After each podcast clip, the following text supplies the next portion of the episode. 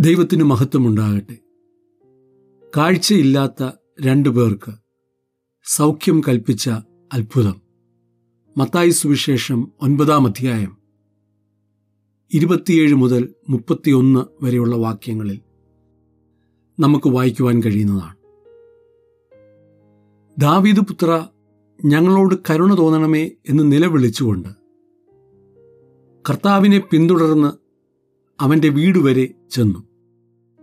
കാഴ്ചയില്ലാത്ത ഈ രണ്ടു വ്യക്തികളും കർത്താവിന്റെ അടുക്കൽ ചെന്നപ്പോൾ കർത്താവായ യേശു അവരോടായി ചോദിച്ചു എനിക്ക് നിങ്ങളെ സൗഖ്യമാക്കുവാൻ കഴിയുമെന്ന് നിങ്ങൾ വിശ്വസിക്കുന്നുണ്ടോ? അവർ ഉവു കർത്താവേ എന്ന് പറഞ്ഞു. അവരുടെ വിശ്വാസം പോലെ തന്നെ അവർക്ക് ഭവിക്കട്ടെ എന്ന് കർത്താവ് പറഞ്ഞ് അവരെ സൗഖ്യമാക്കി. ഉടനെ അവരുടെ കണ്ണു തുറന്നു. അവർ ആ ദേശത്തൊക്കെയും പോയി കർത്താവിനെക്കുറിച്ച് പറയുവാൻ തക്കവണ്ണം ഇടയായി തീർന്നു കർത്താവിനെ പിന്തുടരുക. അവൻ നമ്മെ സൗഖ്യമാക്കും. അവൻ നമ്മുടെ ആവശ്യങ്ങളെ അറിഞ്ഞ് അവൻ നമുക്ക് വേണ്ടി വിടുതൽ കൽപ്പിക്കും. നാം വിശ്വസിക്കുന്നുണ്ടോ? അവൻ ഇത് ചെയ്യുവാൻ സാധിക്കുമെന്ന്.